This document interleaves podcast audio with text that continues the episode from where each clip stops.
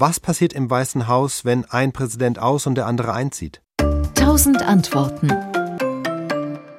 Am Tag der Amtsübergabe, im englischen Inauguration, ziehen der scheidende Präsident und sein Gefolge aus. Nachdem das Weiße Haus dann vom Keller bis zum Dachboden geputzt und gewienert wurde, können der neu gewählte Präsident und seine Familie einziehen.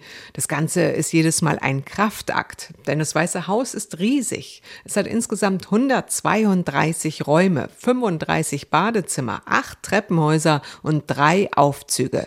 Es gibt ein Swim Swimmingpool, ein Tennisplatz, ein Kinosaal und eine Kegelbahn, die damals von Präsident Richard Nixon angeschafft wurde, seit kurzem einen Basketballcourt, den Präsident Obama hat anlegen lassen.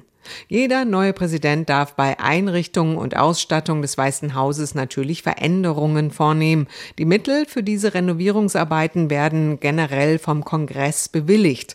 1833 waren es noch 20.000 Dollar, bei Bill Clintons Einzug 1999 schon 100.000 Dollar. Größere Renovierungen und Instandsetzungen werden meist erst ausgeführt, wenn die neue Präsidentenfamilie schon eingezogen ist.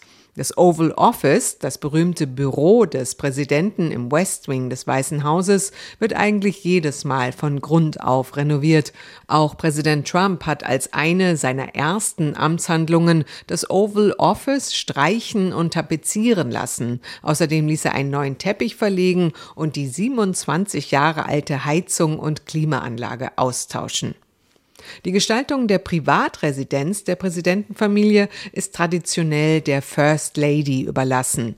Michelle Obama zum Beispiel war das kostbare Mobiliar offenbar etwas zu altmodisch. Sie ließ überall abstrakte Kunst aufhängen. Viele Werke waren von afroamerikanischen Künstlern. Außerdem verpasste sie den Butlern einen neuen Dresscode. Statt Smoking sollten die Diener eine etwas legerere Uniform tragen, weil diese laut Mrs. Obama besser zu ihrer Familie passte.